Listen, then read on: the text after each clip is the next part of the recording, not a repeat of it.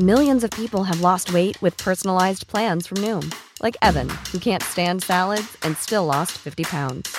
Salads, generally, for most people, are the easy button, right? For me, that wasn't an option. I never really was a salad guy. That's just not who I am. But Noom worked for me. Get your personalized plan today at Noom.com.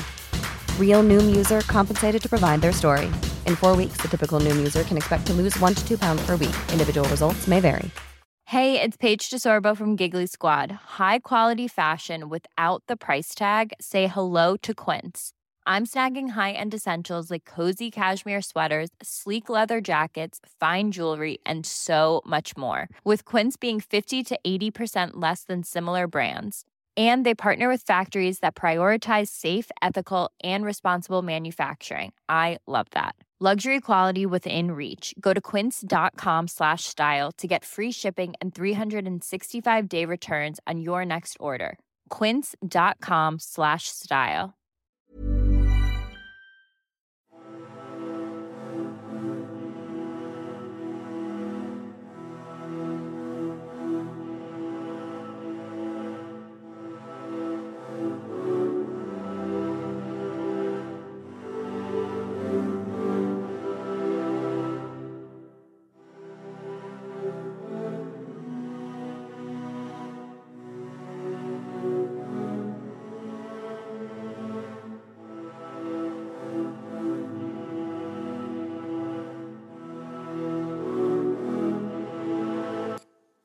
Hello, and welcome again to the Explaining History podcast.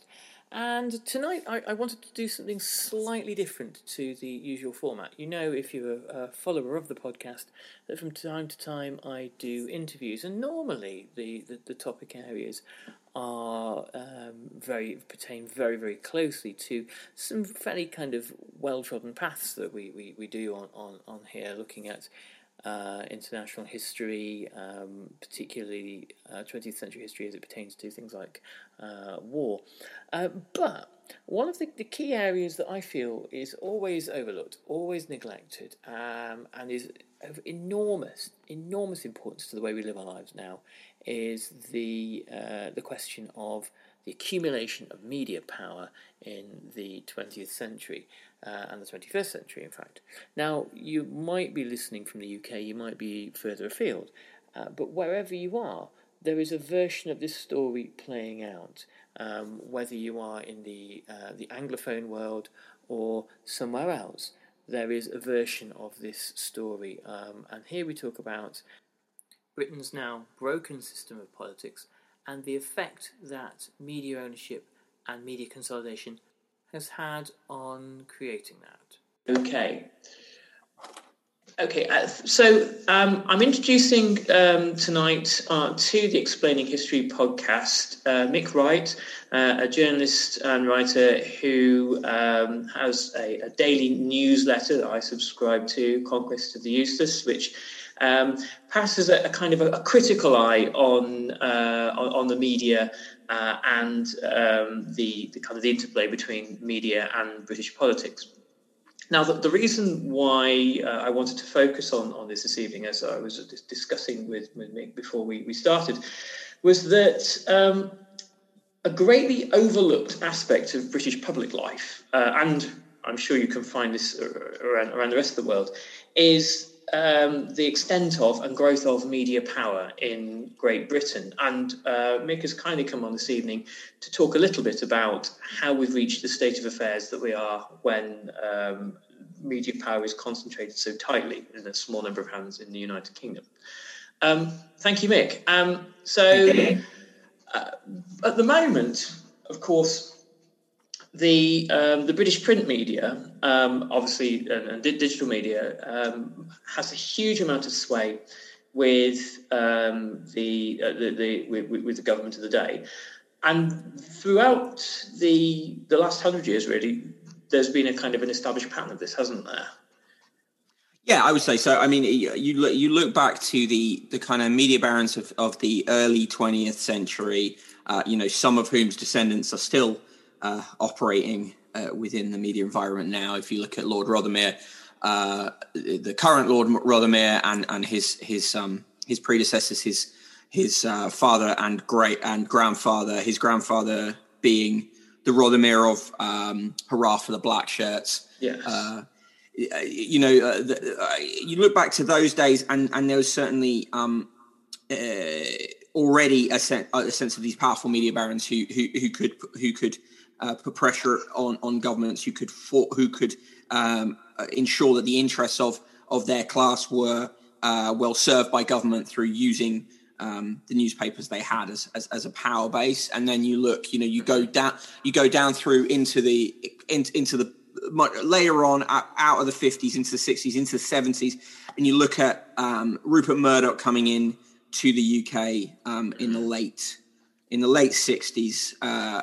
but really was you know he, he really gets his power in the uk when he is allowed to take over the times and sunday times something that competition regulators had been preventing before, but which the Thatcher government allowed because Murdoch was a big cheerleader for the Thatcher government. And at that point, that's the point when uh, uh, consolidation of ownership goes, you know, re- really happens in a big way. And in recent years, we've seen even more consolidation of ownership because Reach, which is a sort of um, amorphous mass of, of local and national newspapers, which used to be Trinity Mirror, owns um, a huge number of papers now because the um, because the uh, papers that had been owned by Richard Desmond, who's moved mm-hmm. out of the newspaper world, they're now owned by that. So it's it's it's very um, condensed, and that means as well that you you end up having um, a very narrow political perspective among papers. Really, yeah. I mean, people would still say that the Observer and the Guardian are are of the left, but I I think possibly quite a lot of people who are more of the left than them would argue that those papers are really more uh, at best a center you know are center mm-hmm. center left at, at best but more yeah. just kind of a pure centrist paper so so the, the plurality of views has gone as well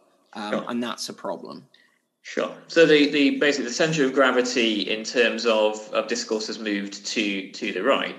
The um, the, the kind of the line that um, editors of things like the Sun always say is that they, they don't set agendas; they reflect them. They reflect views that are are already there, um, and the um, uh, sort of various kind of you know media theorists uh, would, would, would dispute that. Is there any actual validity in that argument? I mean, it's, it's manifestly it's manifestly untrue. Like, uh, it, it, so at a lower level, you what you hear a lot from columnists is no one tells me what to write. But you know, I, I, and I've I've used this clip in a couple of newsletters since I started doing newsletter in um, June last year. But you know, there's an interview from the the um, mid '90s between um, when Andrew Marr was still a newspaper editor, but was doing a, uh, an interview show for the BBC, and he's he's interviewing Noam Chomsky, and and, and Andrew Marr says, "Yeah, but I don't."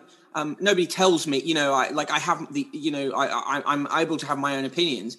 Uh, mm-hmm. but but Noam Chomsky says, yeah, but if you had different opinions, you wouldn't be allowed to sit where you're sitting. So the reality about it is, is a the newspapers select people with opinions that fit the prevailing editorial tone of the paper, but also when you're within a newspaper, I, you know, I've worked in newspapers. I, I, I, I was a I was a sort of token centre, soft left person for the Telegraph for for a uh, you know short while writing on their comment desk as a freelancer and and although I was allowed to write broadly left kind of things there's a there, you know in your head where the limits are you don't yeah. have to have the limits told to you and when it comes to the editors okay well Rupert Murdoch we do know will tell editors this was crap that was crap change this change that Rothermere would argue that he didn't tell Paul Dacre to do, you know, what to do when Paul Dacre was editor of the Daily Mail. But editors know why they've been hired and what their proprietors want.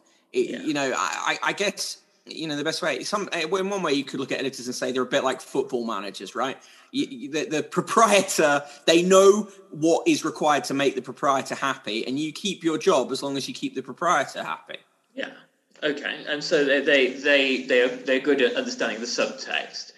There is this. Yeah. Um, you know, a, a, great deal written in various biographies of, of Rupert Murdoch, particularly um, about his relationship with, you know, the, the, the British establishment um, that he felt in about 1968 snubbed um, because he didn't receive a, a, knighthood, and he'd published, you know, Christine Keeler's diaries and um, he always has presented himself as this sort of slightly more plebeian kind of character.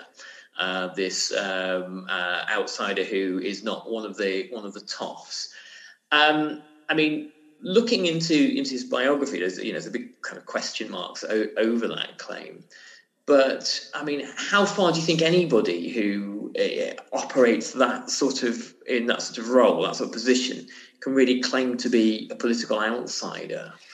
Well, I mean, it, you know, in one sense, Murdoch is literally an outsider, isn't he? Because he's in Australia. He, he, he's he, he was born in Australia. He's this Australian who comes over to the UK and then latterly to the US and becomes a massive power broker in these countries where he is literally an outsider. But mm. in another way, he, you know, his father was a newspaper owner. He he came. He, he in a sense he, he shares he has something in common with Trump, which is although actually unlike Trump, Murdoch has made a vastly bigger success of the business that was you know that he that he gained. He did start out. He started out with newspaper. He started out with newspapers that his father had owned prior, you know, uh, yeah. previously. So he, you know, in that sense, he's he's not. Um, he, he is what he is comes from an elite class within mm. Australia. But then you, you, it would be fair to say that the that the Britain of the of the late sixties would have looked at a Antipodean upstart like him, and it didn't really. So you know, because to the rich in in in England particularly, it doesn't matter if you're you don't you've got to be more than just rich. You know, yeah. to the upper classes, it doesn't matter how rich Rupert Murdoch is; he'll always be a pleb because he's sort of new money, you know, because yeah. his money doesn't come from, you know, isn't hundreds of years in the making. Yeah. Um, but is he part of the elite? Yes, because he he because he has power to make the elite the, the elite jump for him because they understand the power of his media operations. Yeah. And he, uh, the the papers he has now are much less influential. But you you've got to look at the way he's now moved more strongly into radio, um, is looking to launch a new news channel now that he divested himself out of Sky News, which he had to do um, mm-hmm. in the in, in the sale to Fox of other properties and stuff. Um, but he uh, he still built. He still has this media power base. He's building more. You know, he's just building it in TV and radio now. There was, um, I mean, a moment um, at around the, the, time of the phone hacking scandal um, and the, the, Leveson inquiry, where there seemed to be a kind of the, the, glimmer of a possibility of some kind of regulation, some kind of curb on, on the power, not just of the uh, the Murdoch empire, but of um, the, the right wing, the right side of Fleet Street in, um, in, in general. What happened there? Why did that not occur? I have this thing where I've I, I compare um, the media and the way the media works to professional wrestling. And in professional wrestling, you, you, you have two two broad types of character, right? You have faces and heels, and like a face is a good guy and a heel is a bad guy. Well, they also have this thing called a work, right? Which is like a kind of thing where you, it, it, seems like it's real, but it's not. It's a kind of it's a thing that you're doing to to give the audience a certain impression. And for me, the Leveson inquiry, I, and this is not to say that that Lord Leveson was not taking it seriously, or those or or the the the legal minds that were involved in Leveson weren't taking it seriously. But ultimately, government wasn't. Government never really. What they wanted to do was they wanted the um, the problem of phone hacking off the table, and they wanted to have been seen to do something. And mm-hmm. you, we all know this in politics. There is a there's there can be a big gulf between being seen to do something and doing something. You yeah. know, and and that's for me. It was it was a work. It was a it was never going to be fully undertaken. And Leveson 2, which was going to look at the relationship between the press and the police, never happened. And, uh, you know, and and uh, and bribes to police and bribes to public officials and all that kind of stuff. That would have been could have been sensationally damaging, right? And it never happened. Just went in the long grass. My sense at the time was that was kind of verging on Birmingham Six territory when that you would that those sorts of kind of. Uh, uh, those, those, those, sorts of revelations would, would come out, you know. Uh, yeah, that, and, and that would have been a lot of the meat of the material. But the other thing to, to remember is look, Rebekah Brooks was, um, you know, uh, take went to court, was found innocent of various of, of various charges around the phone hacking stuff. Uh, uh, for la- basically, they, they, there was a lack of evidence around that, and it, it, couldn't be proved that she knew certain things. And and look, a, a smart. Uh, pushing her to one side for a second. One thing that that um, smart operators in many industries know is don't put your name in the emails. Don't write stuff down. If you're going to, if you're asking for or discussing tricky things or things that might be on the edge of what you should be doing, you don't write it down. Uh, and I think some people in those organizations made the mistake of writing things down and others didn't. Yeah. Um, but look, she's now back as the chief executive of News UK. So, you, you know, the big fish didn't get caught in Leveson. Little drunken, screwed up horrible little reporter guys, Neville Thurlbecks of this world. You know, um, Paul, whatever his name was, I forget his name now. There's another reporter who was forever on the TV, absolutely drunk, just admitting all the stuff he'd done and going, yeah, but nobody really cared, you know, as if that was going to protect him somehow. The little fish got done, the blaggers got done, all those kind of people, but the executive level didn't get touched. And when Murdoch said uh, said um, in the parliament to the parliamentary. Um, committee after Leveson, you know, this is the most humble day of my my life and all this kind of stuff. It, it's just for show. It's just, yeah. nothing happened to Rupert Murdoch. He got a pie in the face from Johnny Marbles at that, you know, custard pie. That was about that. That's the worst thing that happened to him, and he had to shut the news of the world. But what happened when he shut the news of the world was two weeks later, what opened up, but the Sun on Sunday, which is the news of the world, um, you know, without the balls to admit what it really is. Yeah. What do you think now? Um, here we are in uh, in in uh, 2021. Um, what is the almost the, the, the, the, prospects of a functioning democracy in Great Britain in the shadow of this immense kind of accumulation of media power? Yeah, I think it's well. I think it's bro. I think we are operating in a broken in a very broken system. But it's not just media. It's because it's because uh, think tank. Uh, uh, when you have a government that is led by someone like Boris Johnson, who has really doesn't really believe in much other than the accrual of power for power's sake, doesn't really have any um, policies, consistent policy. He's not a conviction politician. Like you look at some. I think the last conviction politician we had was I don't know, John Major possibly, Margaret Thatcher possibly. Not that I liked the things that were their convictions, but they sort of had a vision of what they wanted to achieve. Whereas yeah. you look at you look at Tony Blair's government and and the way he worked with the media, becoming Rupert, the godfather to Rupert Murdoch's children, and making a deal before the elect the '97 election to make sure that Murdoch was uh, on side, and in return, um, you know, making sure that not too much was looked into about the accumulation of power within Sky TV, etc.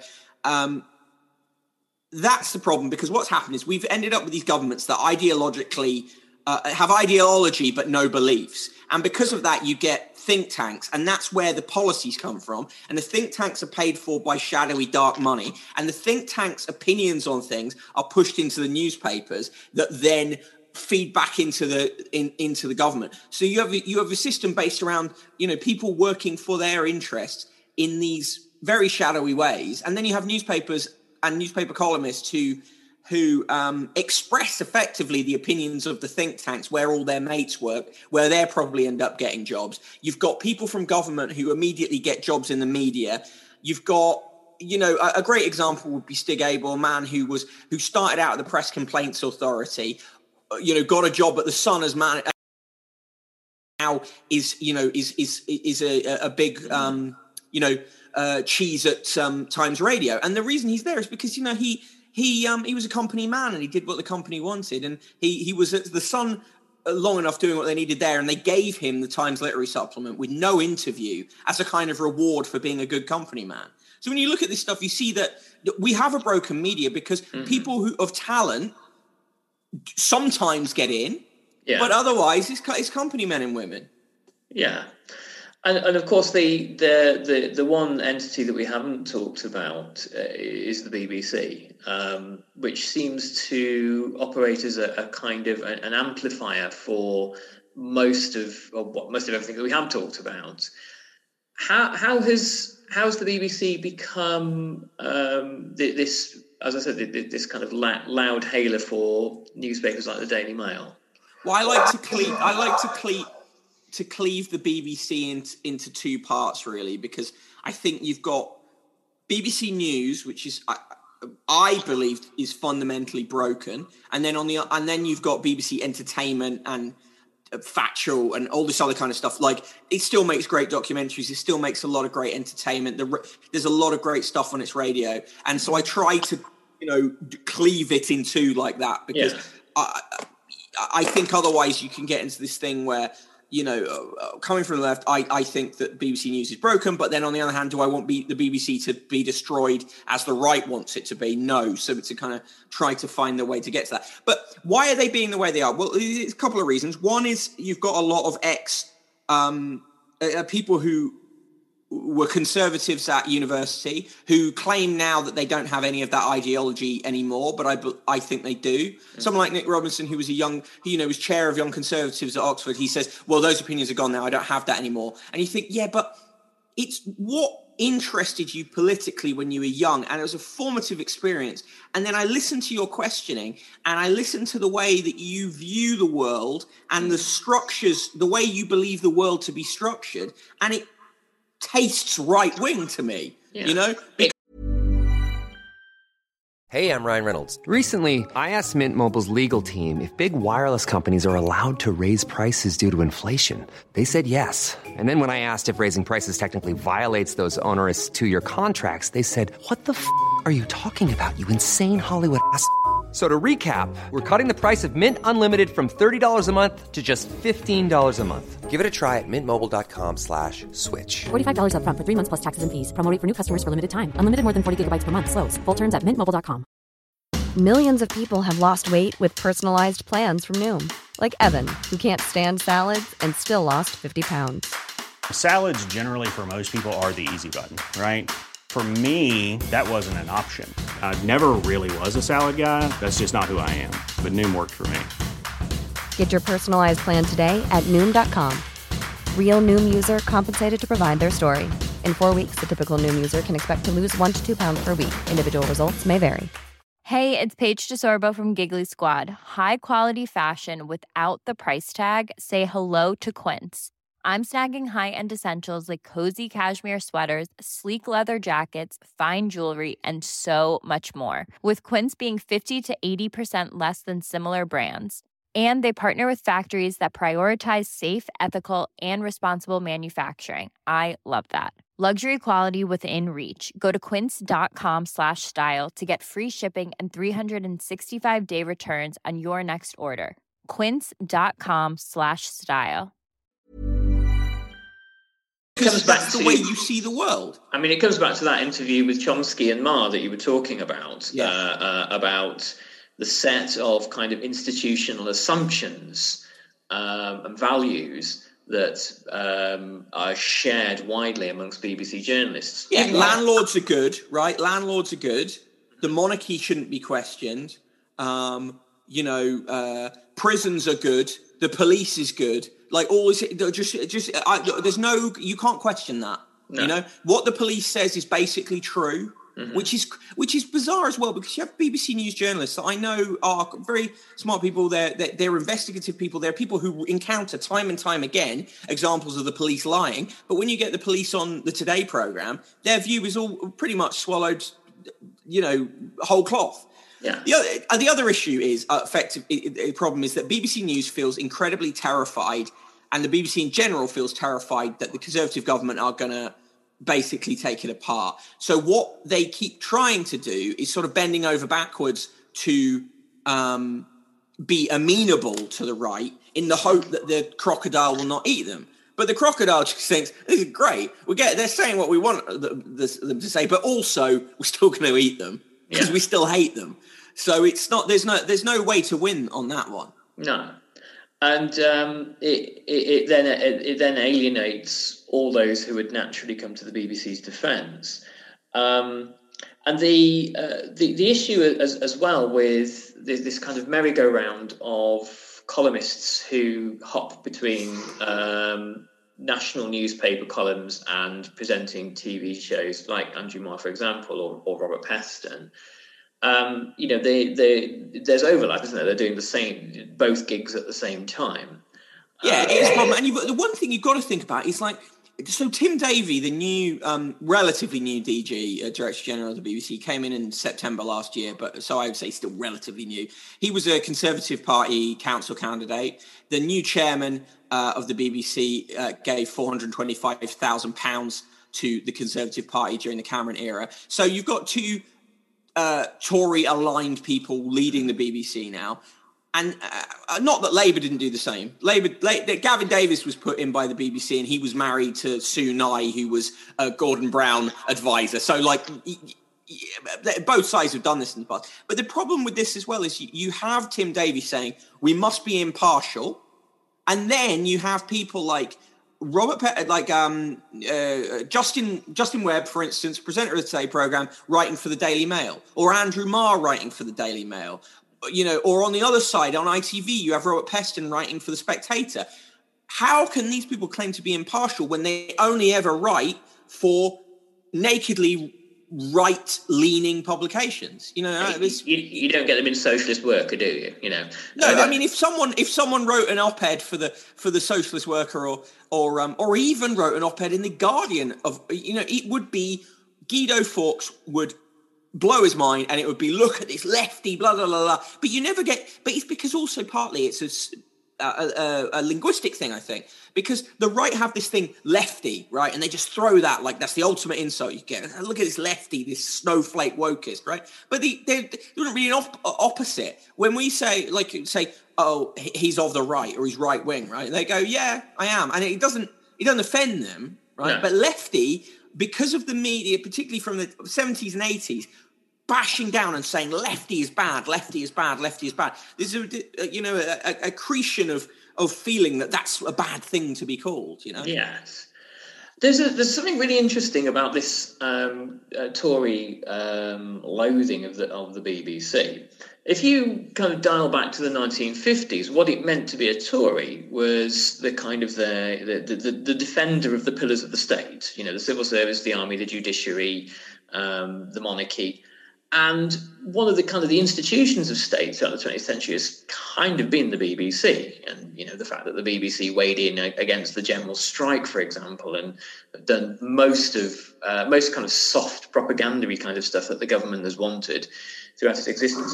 It, it's, it tells you something really integral about conservatism that wanting to wanting to rip apart this and, and various other aspects of the of of the establishment of the state is, is an article is now an article of faith for them. Yeah, but I think I, I think partly it's to do with the fact that both the Conservative Party and the Labour Party have ceased to be buckets that um, reasonably describe what they contain anymore. Mm-hmm. Like, in, in, if you look at the schism that happened around um, trying to push a Brexit deal through, and that you know that where, where Dominic Cummings um, encouraged Boris Johnson to to cut out uh, what you would call the more wet Tories from the party, right? Mm-hmm. There, there is, and even now there is a much more hardline. There are these hardline groups on the back benches who are even more headbanger than anyone in the cabinet. You know, the the, the common sense group and the COVID recovery group and the, all these these kind of these groups. So that party's kind of broken, right? And then with with with Labour, Labour in the title being you know being the power, party of labor the party of the workers it's not anymore it's a party of the um, permanent managerial class now, yeah. un, under under Keir Starmer. And there was a kind of a, a, bit of a swerve back under Corbyn to an attempt to to be more of a you know um, uh, party member led working class movement. Uh, to be fair, of course, or, or, a worker movement. Because the other thing that is difficult is now, and I was trying not to go too far off the media, but the other thing that's difficult now is you look at the way the media talks about who the working class are, and they still huge to this notion that the working class is is um is white guys in northern pit towns, right? Yeah. When when the working class is just as much a um an Asian guy who who who works for Deliveroo, yeah. right? That's work, but but the papers cannot think of the gig workers. They have to give them a special, different name, gig workers, than to, to than to see them as working class, right? Because yeah. they don't like, you know, they're not kind of um, how the patronizing notion of the working class in the media works. Yeah. I, I, you know, uh, just a good example for me is when is when someone like Dan Hodges, whose mother is the Oscar-winning actress and whose father was a pillar of the labor movement and and and, and, and a big activist, tells people uh, what working class voters think. Dan Hodges hasn't met a working class person who wasn't cleaning his loo in a very long time. No. But a communist just assumes that they know what the working class is, and to them, the working class is the working class of, at best, the early seventies. Well, there's a fant- there's a peculiar linguistics that you see in tabloid newspapers where um, they talk about criminals as lags and um, you know uh, sort, sort of um, pop stars having saucy romps and things. It's the kind of language that nobody has said uh, out, outside of George and Mildred, um, and and it. And this this stuff is all written by graduates. It's all written by you know educated middle class people, um, and it's not the, the, you know nobody wearing a flat cap with grease smears on their face.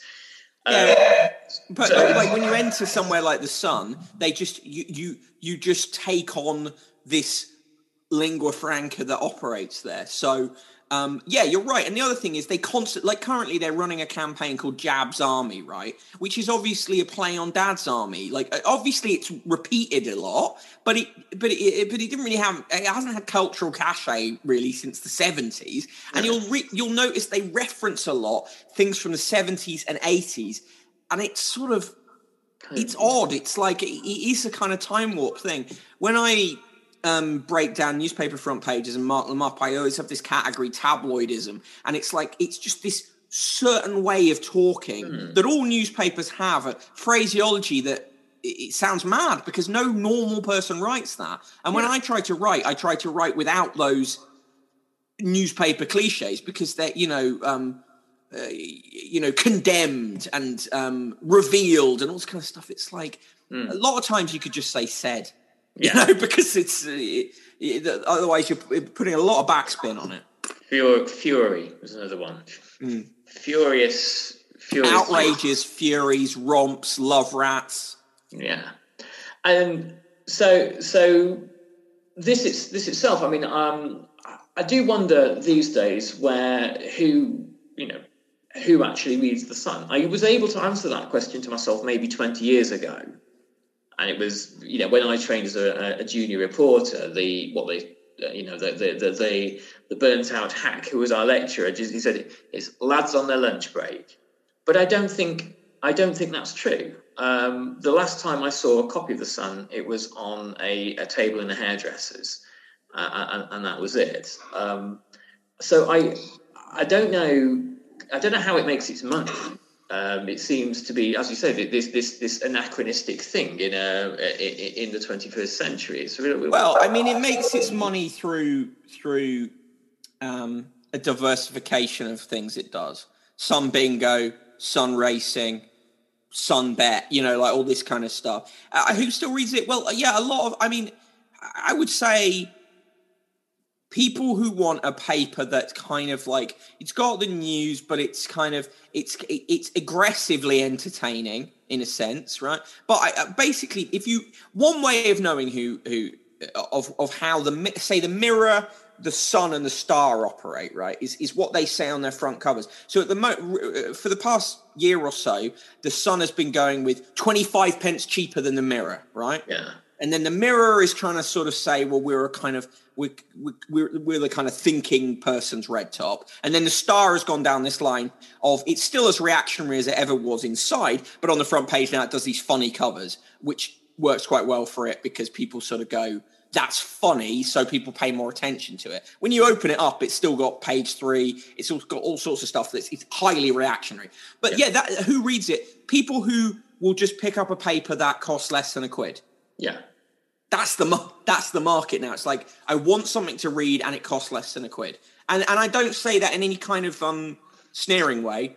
Uh, but the thing that bothers me in some ways as well is that the Sun used to have more craft to its to how it was made. It like one of the things the Sun was obviously very renowned for was these fun, funny or f- funnish, funny-ish seeming headlines or clever headlines they're sort of gone. Most headlines aren't that great in there. It's kind of done by rote. It's like we were saying about these 70s, 60s, 80s references. The headlines sort of feel a bit old and passe, and it's like, you know, you'd find 500 puns on Twitter that about any topic that are better than anything the Sun is putting in there. And one of the reasons is because they don't, you know, they, have reduced the number of staff. They, a lot of the most talented people aren't there anymore. All that kind of stuff. Yeah, and it's um, uh, I, I, always remember reading Nick Davies saying basically that the, the uh, newspapers are run by accountants now, and you know, yeah. So the the the most sort of fearsome weapon um, of the the kind of the uh, the reactionary uh, tabloid right really is um, the the Daily Mail um, that seems to I mean that has a far greater ability to set agendas than um, uh, than any of the red tops anymore. I would I would argue. The Daily Mail is the most powerful paper, I think, and and one of the reasons is uh, well, this, the the Daily Mail is good. Va- if you're someone who would judge their paper by how much you get in it, is it a good read in terms of do I get how much volume of material do I get? Um, the Daily Mail has tons to read in it every day. It, and the Daily Mail is is, is appealing to a, to to like a uh, Middle England type audience. You know, mm. mostly older, uh, late fifties through to eighties. You know, but it's odd because because it's very salacious in some ways. And often it's more salacious than the Sun. It's obsessed with sex in TV shows. And mm. it's hmm. sort of like for people who don't know how to search for porn on the internet, to say, look, here are all these screenshots of like nudity from a TV series. Isn't it appalling? Like, get your magnifying glass out so you can, you know, count how many nipples are on this screenshot. Like, it, it's, it's bizarre, but it's, it's, the sun, the, the, the sun isn't very well made anymore. It was always evil, by the way. I don't want people mm. to think I was saying, oh, it was great, but it used to be well, very tightly constructed. It's not yeah. anymore. The Daily Mail is rigorously tightly constructed. Like it is a it is a ruthless editorial product because mm. it just knows what is my it, its angles.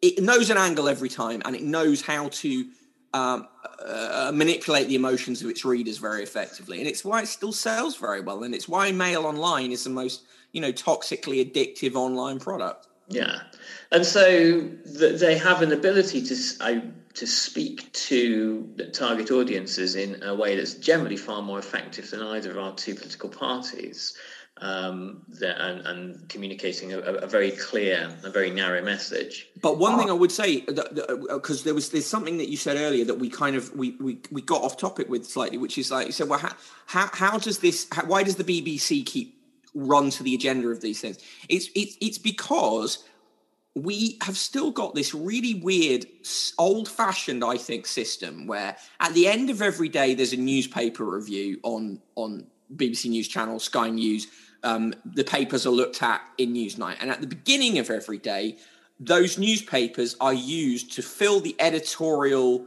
you know, the, the running order of um, the Today program, Good Morning Britain, um, uh, Your Call on Five Live, LBC. So, so it is this cycle of things. They, the papers give store, you know, push stories into the eyes of the broadcasters, and then the broadcasters uh, chew up those stories over the day, which then ends up in the papers again. So you know you can have stuff banging on, running for four, five, six days in a row because because the broadcast rounds have developed, have created stuff. So you know yeah. Piers Morgan exists to feed the papers. The papers exist to feed Piers Morgan. Same thing with the Today program, it, it, allegedly in a more highbrow manner, but I, I don't see it because at least Morgan um, will put his you know foot on the neck of a politician every now and then. cool. Well, that's kind of drawing us uh, to the end of um, our, of our of our chat. I think. Um, um, thanks so much for coming on, uh, yeah, no worries, and um, I, I, do I do hope when I'd like to do more of this kind of uh, this kind of focus later on. So. Uh, I, I, do hope you'll join us again. Um, and uh, yes, thanks very much. And um...